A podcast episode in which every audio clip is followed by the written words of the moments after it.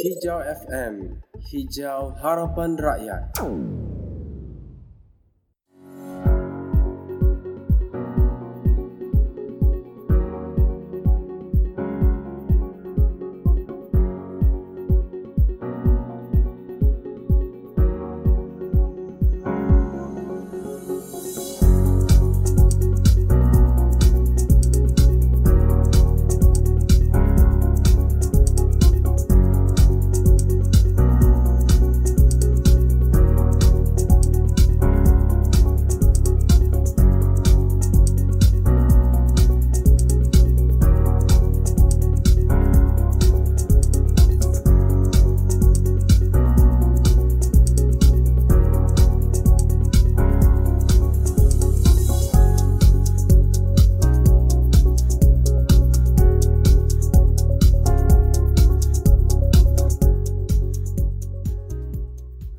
Assalamualaikum warahmatullahi wabarakatuh kepada semua pendengar di Hijau FM. Apa khabar kepada anda semua? Semoga dalam keadaan sihat sejahtera di waktu kini. Dan insyaAllah seperti biasa dalam wawaran uh, apa yang kita maklumkan di Facebook hari ini uh, kita meneruskan uh, bual bicara bersama Lajnah Kebajikan dan Kemasyarakatan PAS Pusat. Dan kali ini tidak lain bukan kita bersama dengan tetamu kita iaitu uh, Dr. Rosni Adam selaku pengurusi Lajnah Kebajikan dan Kemasyarakatan PAS Pusat. Selamat datang, Doktor. Ya, terima kasih. Okey, Alhamdulillah. Doktor, pada kali ini uh, kita ikan uh, kita akan membicarakan tentang uh, tajuk yang penting di mana berkenaan dengan sambutan Hari OKU Sedunia PAS Pusat. Uh, jadi satu kita lihat macam OKU ni ya. dia sebahagian daripada dalam masyarakat kita. Ya, uh. betul, Main. Bismillahirrahmanirrahim. Assalamualaikum warahmatullahi wabarakatuh. Pada pendengar Hijau FM uh, sekalian, alhamdulillah ya Sabah Minggu Lajnah Kebajikan dan Kemasyarakatan PAS Pusat ke udara dalam slot hari Selasa. Ingat ya, Selasa 3 petang. Setiap hari Selasa 3 petang.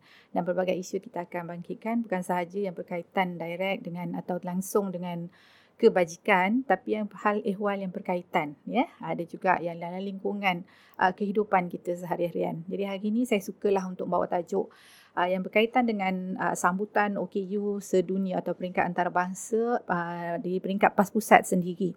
Kita tahu hari OKU sedunia disambut pada 3 Disember. Ini bulan ni adalah bulan OKU ya hmm. uh, selain daripada bulan banjir dan juga bulan tenggujuh lah hmm. uh, untuk bulan bulan Disember ni hmm. petang-petang macam ni dengan cuaca yang uh, redup ya kata tak uh, uh, sangat cuaca yang tak menentu ni saya saya mulalah dengan pantun man. Hmm, yes, pantun okay. spontan linggang-linggang kangkung-kangkung di pasamaran kita hmm. semua beruntung sebab kita dapat bersiaran hmm, ya hari ini yeah. di Hijab FM apa lagi ya kalau tak Hijab FM hmm, kat mana uh, lagi ya. alhamdulillah uh, syukur kepada Allah Subhanahu Wa Taala Uh, jadi dalam uh, untuk sebagai sambutan ni saya sukalah untuk beri satu uh, mukadimah sikit tentang OKU ni. Mm-hmm. Ramai sebenarnya kita yang tidak biasa, terutama mm. kita yang normal ni. Mm. Kalau tidak ada keluarga yang digelar ada OKU dalam keluarga tu, mm. kalau tidak ada sahabat baik, dia tidak bergaul dengan OKU, kita tak tahu sangat apa permasalahan mm. mereka. Kadang-kadang yeah? dengar-dengar pun macam dengar gitu-gitu je kan. Uh, ha, sekadarnya sekadar kita tu. hanya menzahirkan simpati. Mm-hmm. Uh, tapi sebenarnya isu OKU ni bukan satu isu simpati simpati semata-mata. Mm-hmm. Eh, ia adalah suatu kita kena ada anjakan daripada memandang mereka dengan pandangan simpati dengan pandangan untuk mereka kita beri hak kepada mereka. Yeah. Sebab mm. dalam Islam sendiri pun kita sangat sedar, pas sangat sedar tentang kedudukan OKU di sisi Islam tu sendiri. Mm. Mereka ada hak mereka. Mm. Ya, ha, insya-Allah dan bagaimana kita cuba untuk memposisikan uh, OKU di dalam uh, di dalam penglibatan secara langsung dalam PAS tu sendiri. Mm-hmm. Dan uh, saya saya rasa tidak tidak keterlaluan lah saya kata hmm. saya kami sangat berbangga sebenarnya hmm. PAS bukan satu-satunya parti politik hmm, yeah. ya ha, bukan saja di Malaysia kalau ikut rekodnya saya yang setahu saya lah di peringkat Asia Tenggara satu-satunya parti politik yang mempunyai hmm. struktur OKU di dalam organisasinya hmm. mungkin ha. nak kongsikan sikit dalam uh, lajnah kebajikan yeah. mungkin ada uh, AJK ataupun ahli uh, AJK di kalangan AJK AJK lajnah kebajikan Papua Pusat ni yang terdiri daripada OKU Oh, okay. sebenarnya bukan setakat AJK. AJK. Ha. Pimpinan dalam lajnah uh, lajnah uh, kebajikan dan pusat uh-huh. iaitu uh, Tuan Faizal Yusof selaku uh-huh. timbalan pengurusi. Uh-huh. Uh, saya pengurusi lajnah kebajikan. Saya ada empat pengurusi dan salah seorangnya adalah Tuan Faizal sendiri uh-huh. yang memegang portfolio sebagai sekretariat prihatin UKU. Uh-huh. Kita wujudkan itu sebab kita nak membawa uh, suatu gagasan baru kepada bukan yang sepatutnya, bukan uh-huh. baru Eh, sebab benda tu yang memang dia anjurkan orang Islam hmm. yang sepatutnya bagaimana nak bawa OKU isu-isu berkaitan OKU dan mereka ini hmm. untuk sama-sama berada dengan kita sama-sama merasakan bahawa memang tanggungjawab mereka juga hmm. bukan sekadar untuk diberi simpati tapi tanggungjawab mereka juga untuk sama-sama berdakwah ya hmm. untuk menyampaikan agama Allah ini insya-Allah. Yeah. Kita hmm. lihat dalam uh, bidang lapangan di Malaysia ni lah macam yeah. bidang-bidang pelbagai profesional uh, profesional sekalipun kita lihat uh, OKU juga memainkan peranan mereka bukan yeah. hanya dalam uh, kita macam doktor sebut tadi simpati apa bukan hanya dari segi simpati semata-mata tapi penlibatan mereka dalam kerja-kerja dan pembangunan negara itu sendiri. Ya. Yeah. Ha. Uh, sebelum kita pergi pada negara, negara saya kan? sukalah nak cerita pasal OKU dalam PAS ni. Tak habis lagi. Tak habis lagi. Iaitu mana dalam Sekretariat Prihatin OKU ni, di mhm. bawahnya adalah kita akan tubuh upaya. upaya uh, Sekretariat Prihatin OKU ni peringkat pusat. Di mhm. peringkat PAS pusat dan upaya di peringkat kawasan. Mhm. Dan Alhamdulillah setakat ni kita ada empat kawasan yang menubuhkan upaya iaitu yang pertamanya tentulah kawasan Bangi ya kawasan Bangi yang sangat aktif dengan dengan uh, dengan aktiviti ya pemerkasaan OKU-nya mm-hmm. eh, dan seterusnya kawasan uh, Tawau eh yang keduanya kawasan Tawau yang ketiganya Wang Semaju mm-hmm. uh, dan yang keempat insyaallah di mana tempat yang kita akan buat uh, sambutan uh, OKU antarabangsa ni pada mm-hmm. 22 Disember di peringkat PAS pusat mm-hmm. iaitu di kawasan Baling mm-hmm. ya yeah? ha, empat kawasan yang berjaya menyambut seruan menyambut cabaran menyambut sahutan kita mm-hmm. menyambut cabaran kita untuk mm-hmm. melibatkan eh uh, mewujudkan upaya mm-hmm. bukan sekadar untuk memberi uh, kalau kita wujudkan sekadar untuk menjaga kebajikan OKU, kita dah ada lajnah kebajikan biasa. Kita dah mm-hmm. ada skuad prihatin ya. Mm-hmm, yeah. Tapi kenapa kita wujudkan? Sebab kita nak mereka sama-sama terlibat mm-hmm. uh, dalam politik ini. Mm-hmm. Eh, komuniti memberi ruang. Mm-hmm. PAS sebenarnya memberi ruang kepada komuniti OKU untuk sama-sama terlibat dalam mm-hmm. siasah ataupun politik negara, dalam pentadbiran mm-hmm. negara ini. Bermula dengan mewujudkan uh, struktur tentu dalam uh, dalam PAS itu sendiri iaitu mm-hmm. di bawah lajnah kebajikan dan PAS pusat. Hmm. Ya.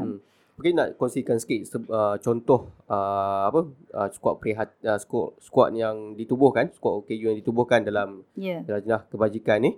Uh, mungkin apakah uh, mungkin program-program yang pernah diadakan dan mungkin uh, apakah ruang libat mereka di dalam uh, lajnah kebajikan ni uh, yang kadang-kadang uh, untuk dipromosikan lebih luas ni insyaallah. Ha. Insyaallah. Ha. Uh, sebab tu kita wujudkan upaya. Uh-huh. Uh, upaya tu adalah unit pengupayaan UKU. Uh-huh. Di peringkat kawasan-kawasan sebab kita rasa uh, kalau di peringkat pusat kita akan dapat uh, di peringkat kawasan lebih lebih uh, lebih kata pendekatannya uh, lebih ke bawah, uh-huh. eh, lebih membumi lah, uh-huh. uh, lebih merayat uh-huh. uh, dan juga yang penting sekali program tu adalah bukan program berbentuk one off semata-mata. Uh-huh. Ia perlulah program yang berterus keputusan. Hmm. Dia ada kalau kita lihat dalam apa tu apa apa uh, kenapa kita wujudkan upaya. Hmm. Yang pertamanya ialah dari segi batang tubuh orang OKU itu sendiri. Hmm. Uh, kita nak mengupayakan hmm. ataupun memperkasakan hmm. eh kepada kelebihan eh sebab tu orang sebut kelainan upaya. Hmm. Kelebihan yang mereka ada. Hmm. Uh, bagaimana mereka mau melihat ataupun kita yang memperkasakan diri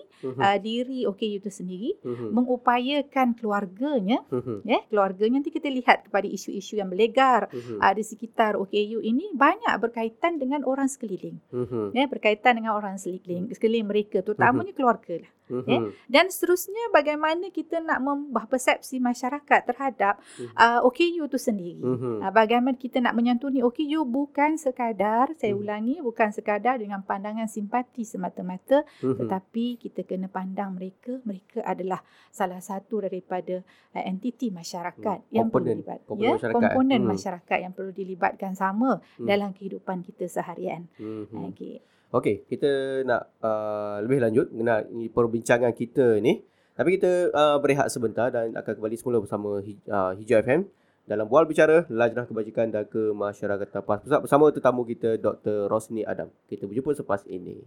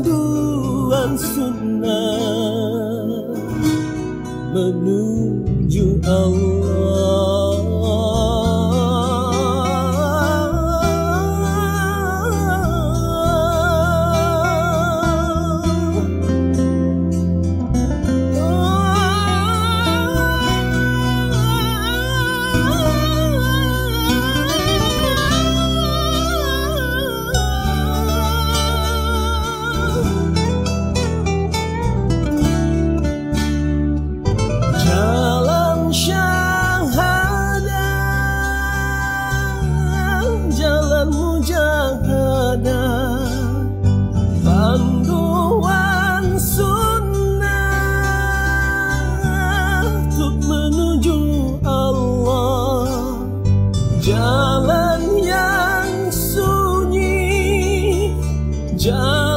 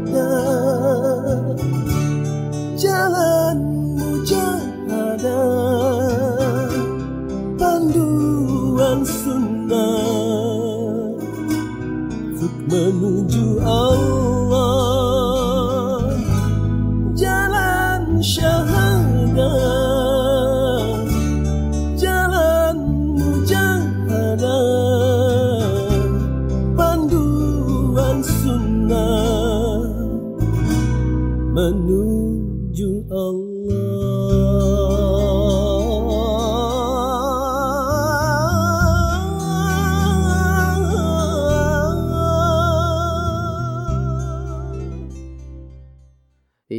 dah jalan syahadah daripada Dakmi dan kita kembali semula bersama dalam wal bicara lajnah bersama lajnah kebajikan dan kemasyarakatan PAS Pusat. Tetamu kita pada kali ini kita bawakan Dr. Rosni Adam selaku pengurusi lajnah kebajikan dan kemasyarakatan PAS Pusat. Okey betul. Yeah. Tadi kita intro sikit. Hmm, uh, tadi sebentar tadi kita intro sikit tentang uh, OKU, nama kita sambutan OKU dan sebagainya. Sekarang ni mungkin apa kita lihat bagaimana kita nak sebutkan bagaimana kita ingin mengupayakan uh, OKU uh, dalam PAS, dalam konteks masyarakat dan juga pada negara. Mungkin yeah. uh, kongsikan tentang perkara tersebut. Ya. Yeah. Hmm. Pertamanya saya nak kongsikan tentang slogan PBB dululah. Mm-hmm. Tengok dari peringkat dunia dan apa yang PAS telah lakukan mm-hmm. berkaitan dengan tu. Uh, kalau slogan PBB tentang OKU pada tahun 2019 ni ialah disebut ya dalam uh, ni promoting the participation of persons with disabilities and their leadership mm-hmm. taking action on the 2030 development agenda. Mm-hmm. Uh, maksudnya kita nak promote uh, penglibatan. Saya sebutkan mm-hmm. tadi kan penglibatan uh, OKU ni uh, dan juga uh, kepimpinan mereka mm-hmm, uh, yeah. dalam agenda 2030. Mm-hmm. Tapi PAS dah sebut lama. Mm-hmm, ya, yeah. PAS sebut. Awal. Lebih awal lagi yeah. iaitu dalam kalau tu kita boleh lihat dalam WINS. Mm-hmm. Uh, dalam WINS 2030 kita tu mm-hmm. memang ada uh, perkara-perkara yang sedemikian. Eh penglibatan maksudnya penglibatan OKU perlu dilibatkan sama dalam uh, dalam uh, aktiviti masyarakat terutama mm-hmm. dari segi kepimpinan organisasi eh? organisasi mm-hmm. dan sebagainya dan saya nak cerita sikit satu benda yang menarik lah mm-hmm. eh, saya sebenarnya baru lagi uh, menghadiri satu mesyuarat Majlis Perundingan OKU Negeri Kelantan ya mm-hmm. uh, pada 4 Disember yang lepas mm. ya uh, pada 4 Disember yang lepas di Kota Baru dan saya seronok sangat uh, bila berada dalam majlis tu sebab kita memberikan uh, perkara-perkara yang berkaitan dengan OKU bukan sekadar yang saya sebut bukan sekadar nak bagi sumbangan semata-mata mm-hmm. tapi bagaimana pengupayaan mereka mm-hmm. dan antara yang menarik lah yang saya rasa lah, yang mm-hmm. saya sangat-sangat teruja ialah aktiviti yang dilaksanakan uh, misalnya ada berkaya untuk orang buta mm-hmm. uh, Iman pernah berkaya tak? Uh, yang celik. Pernah, pernah. Pernah uh, berkaya eh? Uh, Doktor tak pernah? Uh, ah, saya tak pernah berkaya. Uh-huh. Saya yang celik pun tak pernah. Macam mana uh-huh. dia buat program berkaya untuk orang buta. Uh-huh. Masya Allah. Ya? Yang celik uh. pun boleh tentu sampai ke destinasi. Dan kemudian saya ada tengok dokumentari. uh-huh. Dokumentari uh, tentang bagaimana scuba uh-huh. bersama dengan OK cacat, peng, cacat uh, fizikal. Uh-huh. Nah, yang mereka boleh buat scuba. Saya pernah try scuba. Uh-huh. Naik balik. Uh-huh. Dekat takut kat bawah tu. tak habis naik Terumbu balik. karang semua dah ah, Ya, betul. Masya Allah. Ya, saya rasa Masya Allah. Mereka, eh, maksud mereka ada potensi hmm. dalam diri mereka. Yeah, ya, ah, right. Yang bagaimana kita boleh gunakan dan maksudnya jangan kita pandang kalau dulu, alah, okay, you boleh buat apa? Okay, you mm-hmm. boleh buat apa? Kadang kan? ada skeptika, uh, ah, skeptika persepsi masyarakat tentang OKU ni, okay? Ya, yeah, ha. tentang dia ada satu istilah tu tentang taklifan. Mm-hmm, eh, yeah. Hilaf. Ada OKU. Ada yang kata, mak ayah ambil mudah-mudah je ambil, mm-hmm. uh, ambil, ambil sikap bahawa lah anak dia OKU. Tak payah sembahyang, tak payah mengaji, tak payah mm-hmm. apa. Menafikan hak dia. Mm-hmm. Ya, menafikan hak dia sebagai manusia, sebagai hamba Allah mm-hmm. untuk ada akses kepada ilmu agama. Mm-hmm. Terutama sekali, ya, mm-hmm. uh, untuk melaksanakan fardu ain. Mm-hmm. Ya, terutamanya. Uh, sedangkan tapi kalau kita ada sikap macam tu sampai bila? Mereka tidak boleh ke hadapan, mm-hmm. uh, takut kadang-kadang overprotection. Mm-hmm. Eh, overprotection maksudnya terlalu mengongkong anaknya. Mm-hmm. Risau sana, risau sini mm-hmm. dan sebagainya sehingga budak tu nak pergi sekolah pun tak mm-hmm. boleh. Hmm, ha, mungkin kasih sayang, kasih ha, sayang kan. Kasih sayang tak kena tempat. Wah. Kalau sayang jangan fikir sayang sekarang. Mm-hmm. Kena fikir sayang esok akan datang bila kita tak ada tu macam mana keadaan mm-hmm. dia kalau misal kata kita tak bahagi dia dengan ilmu-ilmu tersebut. Mm-hmm. Ya, ha, itu satu antara isunya lah. Mm-hmm. Yang berkaitan dengan apa program yang kita laksanakan. Mm-hmm. Dan masa di Kelantan tu yang menariknya saya terlibat sama dengan satu program daripada orang KU sendiri mm-hmm. untuk menyampaikan sumbangan wheelchair. Mm-hmm kursi roda kepada pasangan suami isteri OKU dua-dua uh-huh. ya dua-dua dua-dua dan mereka ini adalah aktivis uh-huh. aktivis aktivis PAS uh-huh. dalam kalangan orang OKU uh-huh. mereka sendiri buat fundraising uh-huh. dan semua saya sampaikan uh-huh. yang bawa saya yang bawa kereta yang penunjuk arah yang bawa kereta tu uh-huh. yang bawa kereta tu uh, kaki sebelah tak ada Mm-hmm. Ya, yang tukang tunjuk yang jadi uh, dan jadi apa benda uh, juru bicara tu, mm-hmm. ya tangan uh, masalah fizikal lah, mm-hmm. uh, tangan dan sebagainya. Eh, dan mereka misalnya bagaimana dalam aktiviti mereka terlibat langsung sebagai aktivis. Mm-hmm. Ha, bukan sahaja menunggu untuk orang mm. datang beri sumbangan. Mereka sendiri ada inisiatif untuk melaksanakan uh, perkara tersebut. InsyaAllah. Mm-hmm. Ya, dan mhm. apa, sebelum saya terlupa lah, mm-hmm. Jenah Kebajikan uh, dan Kemasyarakatan PAS Pusat ni akan laksanakan, akan mengadakan konvensyen kebajikan mm-hmm. peringkat nasional pada 9 Februari. Mm-hmm. Ya, akan datang dan insyaAllah masa ketika itu kita akan lancarkan satu squad yang special. Mm-hmm iaitu dipanggil skuad prihatin OKU. Mm-hmm. Apanya special ni skuad ni istimewanya. Oh, Biasa tahu. kita tahu kita cakap kalau skuad tu katalah skuad sukarelawan, mm-hmm. uh, kita akan sekarang antar tugas skuad prihatin misalnya kan. Mm-hmm. Uh, kita akan santuni OKU. Ni tak. Mhm. Skuad mm-hmm. ni terdiri daripada OKU OKU yang ingin menyumbang bakti kepada PAS. Makna pelibatan OKU sebagai aktivis lah. Aktivis PAS tu yeah. sendiri. Mm-hmm. Dan PAS memberi ruang kepada mereka. Mm-hmm. Ya, insya-Allah. Dan saya kira memang kita agak terhadapan dengan isu tu sebab kita ada leader mm-hmm. dalam kalangan mereka yang bagus. Mm-hmm. Iaitu Tuan Faizal dan juga kawan-kawan ni lah. Mm-hmm. Eh, nak sebut misalnya kata Osman, beberapa nama mm-hmm. yang saya sempat kenal eh, mm-hmm. dan sempat bersama. Sehingga kan mereka ini boleh pergi ke parlimen. Mm-hmm menghantar satu uh, satu memorandum mm-hmm. ya mhm. cabaran buat okey jom mereka buat sendiri. Mm-hmm. Saya semua datang sertai mereka ya mm-hmm. dan bagaimana pandangan mereka tentang uh, apa yang boleh dilaksanakan mm-hmm. untuk memperkasakan jom di peringkat mm-hmm. di peringkat kerajaan tu sendiri dan minta MP-MP kita untuk bangkit. Mm-hmm. Ya bangkit bukan mereka minta simpati. Mm, tak. tak. Ha, ya tapi mereka melihat minta bahawa satu ruang diberi kepada mereka diberi hak kepada itu sama-sama terlibat dalam membangunkan negara Malaysia yang tercinta ini insyaAllah. Hmm. Mungkin nak kongsikan sikit uh, sering kali apakah perkara-perkara yang uh, dibangkitkan oleh rakan-rakan kita dalam OKU ni yeah. untuk dibawa ke hadapan di parlimen, disuarakan lebih uh, ke platform yang lebih tinggi sebagai satu uh, kita kata uh, apa voice out mereka kepada yeah. kerajaan khususnya. Uh, dan uh, sebenarnya kan ada banyak ada lah banyak perkara ya dibancikkan tapi yang menariknya uh-huh. kalau sebelum ni kita sangka mereka akan bangkitkan tentang okey sumbangan bajikan uh-huh. mereka kan? Bawa uh-huh. Dan sebagainya. Tak. Eh satu paper yang dibagi kat kat sini lah kepedulian belanjawan cabaran buat OKU uh-huh. uh, bagian mereka mahu terlibat sekali dan berapa perkara yang disebutkan di dalam uh-huh. ini yang hendak diperkasakan terutama uh-huh. sekali sebab eh sebab apa pendekatan ni eh kita pernyataan negara di dalam dalam meng, apa mengiktiraf eh hmm. peranan OKU ni memang dah dah dah dah di peringkat antarabangsa antaranya disebut kat sini ialah uh, dalam Economy and Social Commission for Asia and Pacific Escape. Mm-hmm. Eh dekat-dekat OKU bermula eh maksudnya kita ada perubahan signifikan mm-hmm. uh, beberapa perkara tentang OKU mm-hmm. dan memang ada uh, tindakan yang dalam ada dalam akta tu sendiri mm-hmm. ya akta berkaitan dengan uh, OKU mm-hmm. uh, dan antaranya ialah penubuhan uh, majlis perundingan mm-hmm. uh, tapi perubahan tersebut macam perlu diperkasakan yeah, yeah. Uh, mm-hmm. diperkasakan dan saya eh perlu disebut kat, juga kat sini mm-hmm. satu antara negeri mm-hmm. eh, ada dua je dua sahaja negeri yang ada majlis perundingan OKU peringkat negeri mm-hmm. iaitu Kelantan yang memang sangat established mm-hmm. dan Selangor baru tubuh. Mm-hmm. Nah, Selangor baru tubuh bawah Esko Wanita dan Kebajikan ya. Mm-hmm. dan Esko-nya pun bekas pengurusi lajunan kebajikan. Ah, kebaikan PAS Pusat yang saya rasa dia mendapat aspirasinya pun dari aktiviti OKU yang kita lakukan. Mm-hmm. Ah, saya rasa itu besar kemungkinannya lah. Mm-hmm. Ya, insya-Allah. Dan tapi tak apa benda yang baik, siapa mm-hmm. pun nak buat dia alu-alukan memang patutnya mm-hmm. majlis perundingan OKU ini dia mm-hmm. berada di setiap negeri. Mm-hmm. Ya, ah, okay. bukan sekadar dua negeri sahaja. Mm. Mungkin PAS boleh menjadi uh, kita kata apa menjadi front line dalam hmm. mencorakkan membantu pihak-pihak yang ada hajat ataupun ada kita kata ada uh, kesedaran untuk melaksanakan bersama membantu usaha ini.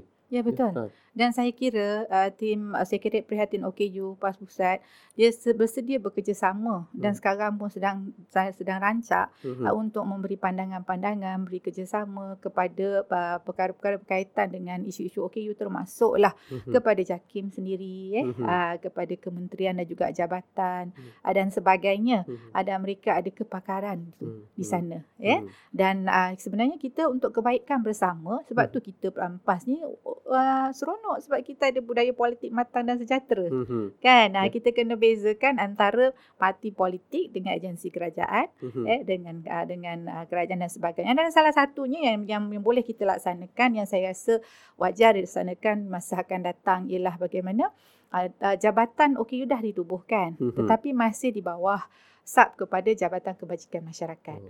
Maknanya mm-hmm. dia akan tenggelam. Mm-hmm. Kalau jabatan bawah jabatan dia akan tenggelam. Mm-hmm. Uh, sepatutnya dia patut berdiri uh, dengan sendirinya. Mm-hmm. Uh, di sini macam mana jabatan jabatan orang asli misalnya kan dia mm-hmm. ada mhm. jabatan sendiri. Mm-hmm. Uh, dia tak dia, dia, dia sekarang ni walaupun dia bertaraf jabatan tapi masih lagi duduk di bawah JKM. Mm-hmm. Uh, jadi tu antara permintaan mereka mm-hmm. uh, supaya mereka boleh gerakkan mm-hmm. uh, ataupun kerajaan lebih proaktif mm-hmm. dalam menggerakkan MPOM Majlis Perundingan OKU peringkat uh, nasional uh-huh. dan juga jabatan uh, jabatan OKU ni. Uh-huh. Uh, ya dan OKU ni satu isu yang perlu dilihat merentas sektor. Uh-huh. Eh kalau di peringkat kerajaan merentas kementerian. Uh-huh. Dan sepatutnya sewajarnya lah. Uh-huh. Setiap kementerian perlu ada bajet khusus untuk OKU. Uh-huh. OKU dan juga pendidikan misalnya. Uh-huh kan. Ha, okay. Bukan sekadar OKU duduk dalam Jabatan Kebajikan Masyarakat hmm. sahaja.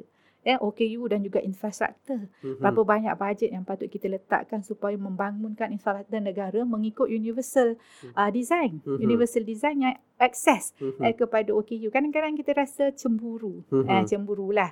Cemburu apabila pergi ke luar negara. Mm-hmm kita lihat OKU kat sana sangat berapa panggil hmm. uh, independent hmm. ya yeah? independent sebab apa mereka boleh independent hmm. sebab mereka boleh naik bas mereka boleh bernaik train hmm. sebab facilities yang disediakan tu memang ada akses untuk hmm. mereka infra lah mungkin ah infra, infra. Hmm. ya infrastruktur hmm. ya, itu maksudnya dengan dengan infrastruktur dari segi itu semua dia merentas hmm. eh merentas uh, kementerian merentas jabatan merentas sektor hmm. uh, insyaallah Okey, betul. Saya nak yeah. tanya soalan sikit. Ini berkenaan dengan macam tu kita sebagai PAS kita pernah suarakan uh, sebuah uh, apa kerajaan teknokrat. Okey. Dan mungkin uh, di apakah yang mungkin kita boleh ketengahkan dari sudut penlibatan OKU sebab dalam jentera teknokrat itu sendiri dalam negara.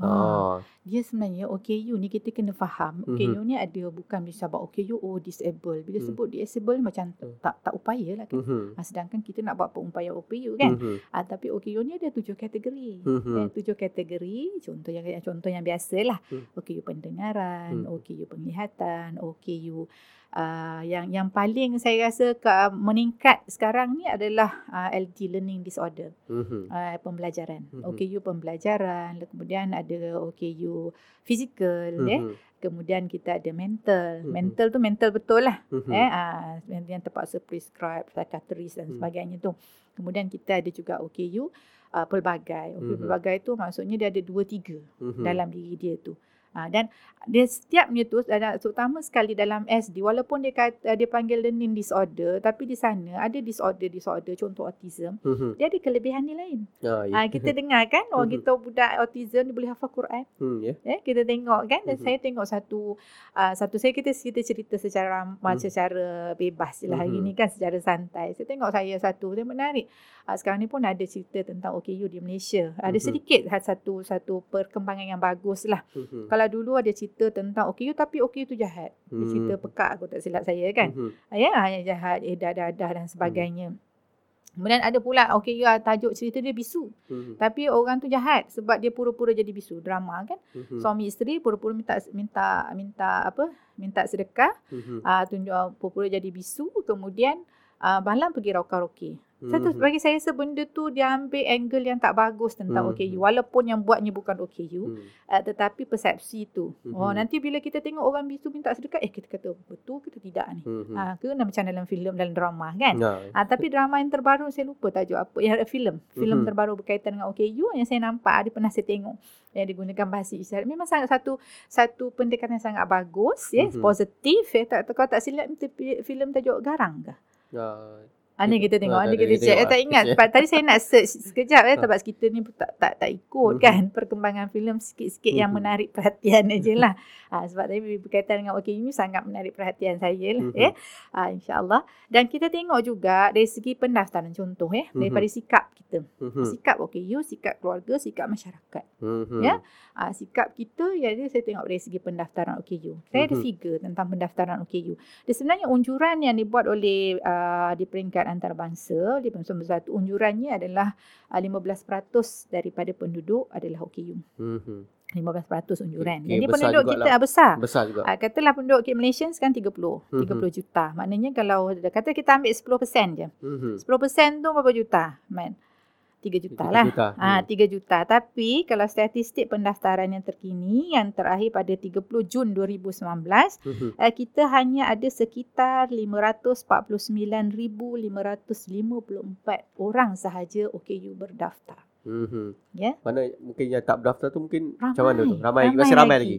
Dan antaranya yang saya pernah jumpa, mm-hmm. eh, yang antaranya mungkin dari segi akses pendaftaran tu lah. Mm-hmm. Uh, mungkin dia duduk kat ceruk-ceruk mana. Itu peranannya masyarakat sekeliling. Mm-hmm. Eh, untuk sama-sama uh, alertkan atau bawa bantu mereka untuk daftar dan sebagainya lah. Mm-hmm. Sebab rugi kalau tak daftar. Mm-hmm. Ada satu lagi adalah yang saya jumpa yang sangat menyedihkan adalah sikap mak ayah sendiri. Ah, uh, dia tidak, dia rasa anak dia kalau didaftar OKU nanti nanti dia kata macam dia tak nak. Dia macam tak terima kenyataan yang anak dia OKU. Jadi mm-hmm. dia tak mhm. daftar. Tapi ruginya bila bukan memang mungkin mak ayahnya mampu mm-hmm. nak mhm. sara anak dia. Dia kata dia tak perlu bantuan. Ada saya jumpa. Mm-hmm. Eh? Dia tak perlu bantuan daripada kerajaan. Tak perlu apa nak buat apa dia daftar. Mm-hmm. Dia kata bukan masalah sekarang. Mm-hmm. Eh? Masalahnya masa depan mm-hmm. itu dan banyak benda-benda yang boleh dia dapat hmm. bila kita daftar OKU hmm. ya dan antaranya lah eh, hmm. eh antaranya contoh pencen terbitan hmm. eh antaranya lagi kalau kalau majikan mengambil OKU mm-hmm. uh, bekerja mm-hmm. eh mereka mendapat pelepasan cukai dua kali ganda mm-hmm. daripada gaji yang dibayar kepada OKU tersebut mm-hmm. ya banyak lagi selain daripada kita bila kita tak daftar uh, mm. OKU ni seolah kita menafikan hak mereka terhadap banyak perkara yang disediakan mm-hmm. ya uh, contoh contoh paling mudah tu parking OKU lah mm-hmm. kan senang dapat parking OKU mm-hmm. kan uh. siapa yang parking Siapa yang pakai situ kena saman. Ya, kena saman sekarang ni. Kan alhamdulillah. eh alhamdulillah saya rasa masyarakat Malaysia semakin ada civic sikit lah kan. Ha, tak ada kalau uh, parking OKU pun nak sapu dan sebagainya. Hmm, tak tahu tu ha. kena belajar civic balik tu. kena belajar dia hmm. ya, insyaAllah. Hmm. Dan uh, berkaitan dengan itu juga kita lihat dari segi selain pada isu pendaftaran, kita hmm. juga ada isu dari segi saya sebut tadi pengupayaan OKU. Hmm. Keterlibatan mereka kena bagi lebih banyak ruang kepada hmm. mereka untuk terlibat sama-sama dalam pembangunan terutama sekali dari segi bentuk leadership dan juga siasah. Hmm. Eh, politik aktivis. Hmm. Eh, dan mereka Kemudiannya uh, dan seterusnya infra tadi kita uh-huh. ada mhm. sebut sikit dan seterusnya yang keempat keselamatan. Uh-huh. Eh keselamatan termasuklah gangguan seksual kepada uh-huh. uh, OKU OKU Lembang ni. Uh-huh. Eh uh, ada banyak kes. Uh-huh. saya saya tak ada statistik dia uh-huh. uh, sebab saya hari ini memang betul kan untuk dapat untuk kupas secara secara umum saja ataupun secara apa panggil helikopter view uh-huh. saja uh-huh. eh. Uh, itu memang ada dia kan eh, kalangan mereka yang uh, misalnya sehingga mengandung misalnya kan. Uh, dan bila macam tu kadang-kadang parents segan, mm-hmm. lagi sorokkan dan sebagainya mm-hmm. eh. Sedangkan mereka ni perlu kepada pembelaan. Jadi overprotective lah. Ah, uh, overprotective dan sebagainya kan. Dan kita juga ya misalnya kita juga perlu ada rasa tanggungjawab bersama mm-hmm. ya untuk menjaga mereka yang kurang upaya daripada kita. Mm-hmm. Ha maksudnya kan mm-hmm. ha, bukan kita mengambil kesempatan daripada mereka. Mm-hmm. Kemudiannya dari segi yang yang yang saya uh, lebih pandang ke hadapan mm-hmm. uh, ialah dari segi macam mana sebenarnya kita nak memposisikan potensi mm-hmm. yang mereka ada, mm-hmm. uh, talent yang mereka ada untuk diketengahkan dalam masyarakat. Ada mm-hmm. tak ruang tersebut contoh mm-hmm. eh. Saya bagi contoh kita ingat tak uh, seorang pelajar STPM, pelajar terbaik mm-hmm. STPM. Uh, seorang muda OKU mm-hmm. uh, yang duduk OKU eh, OKU fizikal mm-hmm. yang menulis gunakan leher. Mm-hmm. Ya, tak, tak ingat nama adik tadi Muhammad apa ya. Tapi daripada Kelantan ya. Mm-hmm. Yang menjadi uh, kita punya kehadapan ya, ke- mm-hmm. kebimbangan kehadapan tu ialah dia memang pandai, mm-hmm. dia memang cerdik dan dia dapat tempat belajar. Tu tak ada masalah. Mm-hmm. Baik dapat tempat belajar dan bapaknya pun diizinkan untuk bersama sebab dia memang memerlukan bantuan daripada orang mm-hmm. untuk tolak dan sebagainya. Tapi bila dia graduate kat mana kita nak letakkan dia. Hmm, mana sektor pekerjaan ah, kau sektor boleh pekerjaan. kau boleh terimaan. Kita kena ha. keluarlah daripada meletakkan OKU di tempat-tempat yang macam mana kita kata sekadar kalau OKU penglihatan tu sekadar jadi operator. Operator. Kalau yeah? yang biasa ni kena apa jadi security biasa. Ah, ha, kadang kan. Ha. Ya kita maksudnya mereka ada ada ramai di kalangan mereka ada potensi yang lebih hebat daripada kita mm-hmm. yang biasa ni. Dan mm. maksudnya kat mana kita nak letak mereka. Mm-hmm. Ya. Ah ha, tentang mungkin sekarang ni dari segi mungkin OKU saya rasa yang agak ke hadapan ialah OKU penglihatan. Mm-hmm. Agak ke hadapan sebab mereka ada ramai lawyer mm-hmm. kan. Ustaz, ustazah pun ramai mm-hmm. ya yang saya kenal dan sebagainya kan. Mm-hmm. Yang kita tahu daya ingatan dia kuat dan mm-hmm. sebagainya. Ah, dan akses kepada ilmu mereka pun ada cuma mereka tak nampak saja sebab mm-hmm. mereka boleh mendengar kan mm-hmm. mereka boleh membaca dengan braille sebab mm-hmm. benda tu agak maju mm-hmm. Quran braille pun ada ya misalnya mm-hmm. kalau tempat upaya tu mm-hmm. ada kelas-kelas braille mm-hmm. ya di tempat uh, yang ada upaya di Bangi ada di Tawau ada ya mm-hmm. uh, kita wujudkan tempat braille dan braille itu bukan untuk Quran braille tu bukan saja untuk uh, mengajar orang buta mm-hmm. tetapi mengajar orang yang celik ni mm-hmm. hmm, supaya mereka dapat mengajar anak-anak uh, okay you di dalam dia di pedalaman. Mm-hmm. Uh, mereka boleh ajar. Saya pernah try tapi uh, kita ngelat lah. Mm-hmm. Uh, kita tengok berapa dia punya tu. Patutnya kena rasa mm-hmm. sekadar uh, kena bergantung kepada deria sentuh Ah, ya ke? Ha, tapi Hmm. saya hafal. Mhm. ha, sekejap je lah kan. Ha, saya cuba. Eh macam mana nak rasa kan? Mhm. Macam mana uh, bersungguh-sungguhnya mereka untuk belajar Quran. Eh Mhm. sedangkan kita yang celik ni masya-Allah Mhm. ya. Uh, tidak ada kesungguhan kurang kesungguhan bila kita tengok lagi lagi. Dia Mhm. memberi motivasi kepada kita. Hmm. Tapi ada satu golongan OKU yang kita nampak yang ni Mhm. yang saya rasa lebih kita kena fikirkan. Mhm. Kita nampak dia macam normal. Ah, ya. Ha, ya, nampak normal tetapi rupanya dia ada kekurangan dan akses dia kepada agama tu eh, ilmu agama tu sangat rendah Mhm. iaitu orang yang Mhm. okey pen, eh, pendengaran Mhm. dia nak belajar agama dari mana dia nak pergi surau ustaz pun tak pakai bahasa isyarat Mhm. kan dia Mhm. tak boleh nak dengar nak baca Quran macam mana dia boleh bukannya boleh dengar tip dan sebagainya macam mana nak sebut macam mana Mhm. nak itu dan sebagainya ya Mhm. sebab OKU pendengaran dia tak semestinya bisu ya Mhm. Ah dia pendengaran pertuturan dia satu kalau misalnya dia ada dua-dua tu dia panggil pelbagai Mhm. Ya, ah, maksudnya tu kadang-kadang dia tak bisu, dia Hmm. cuma tak boleh dengar, patutnya dia boleh mengaji lah. Mhm. Kan? Dia boleh tengok. Ha, ya. dia boleh tengok tapi dia boleh miming dan sebagainya. Dan sekarang ni alhamdulillah Mhm. ada banyak pesawatan terutama sekali di peringkat universiti. Saya perlu tabik lah pada USIM misalnya Hmm, kan, ya. Universiti uh, Sains Islam Malaysia yang banyak buat program-program yang membuat saya rasa suatu anjakan baru Mhm. dari segi uh, apa tu akses Mhm. OKU ni uh, kepada ilmu agama ya Mhm. terutama sekali yang OKU pendengaran. Mhm. Saya sudah keluar dah ada dah eh Quran uh, guna bahasa isyarat. Ha, Mhm. macam mana tu kita yang guna yang biasa ni pun tak tahu kan. Mhm. Ha, sebab dia ada dia ada satu program yang saya fahamkan ma- nama program tu uh, dia panggil apa dakwah tanpa suara. Ah, Hmm. menarik tu. ya dakwah tanpa suara ya. Uh, dan uh, kita pun mungkin kena belajar sikit-sikit lah kan Mhm. macam mana nak berkomunikasi dengan Mhm. orang-orang yang tidak dengar ni. Mhm. Sebab mereka nampak normal kan. Mhm. Ha, nampak normal dan kalau kita tak tahu mereka tu kan kita akan boleh salah anggap. Mhm. Ya, ha, boleh salah anggap dan salah faham terhadap mereka. Ha, begitu juga dan isu-isu lain yang berkaitan kebajikan tu banyaklah eh Mhm. tentang kebajikan mereka dan insya-Allah dari segi tu saya rasa uh, pihak JKM eh Mhm. sebab kita ni budaya politik matang uh, sejahtera kan. Mhm. Uh, saya rasa JKM telah mainkan peranan yang sangat baik Mhm. uh, bagi menjaga kebajikan OKU ni. Hmm. Tinggal lagi mungkin tak cukup manpower Mhm. eh tak cukup manpower atau apa tenaga kerja dan masyarakat lah kena Mhm. saling-saling bantu untuk daftarkan mereka once mereka daftar mereka akan Mhm. ah dapat eh dan Mhm. cuma cuma ada beberapa isu-isu yang berkaitan tu ah mungkin kita boleh selesaikan secara secara kita gerak kerja dalam keluarga tu dan juga dalam masyarakat tu Mhm. ah, untuk membantu mereka. Kita kena elakkan skeptikal-skeptikal yang Ya. negatif terhadap OKU dia. Ha. Dan satu lagi kan yang isu yang saya sebelum saya terlupa ialah isu uh, yang Malaysia menuju aging society 2030. Mhm. Bila kita sebut aging so- society maksudnya akan ramai orang tua. Mhm. Bila akan ramai orang tua akan ramai orang yang tidak upaya. Mhm. Ya, yang perlu ditolak dengan kursi roda, Mhm. yang tak dengar sebab Mhm. kan Mhm. pendengaran makin kurang,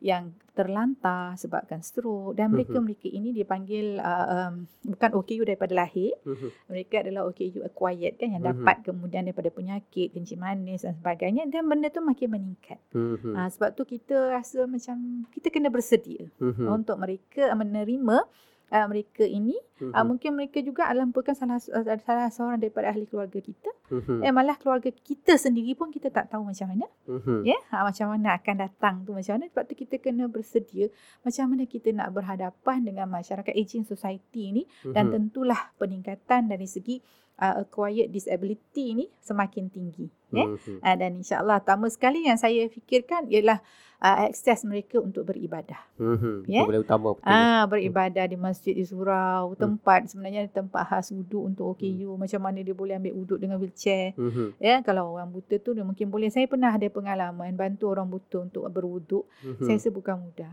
Eh? Mhm. Ha, kalau kita tak biasa Mhm. atau kita tak latih bukan mudah kita nak bantu mereka. Mhm. Lagi itu juga wheelchair. Macam mana wheelchair sekarang ni?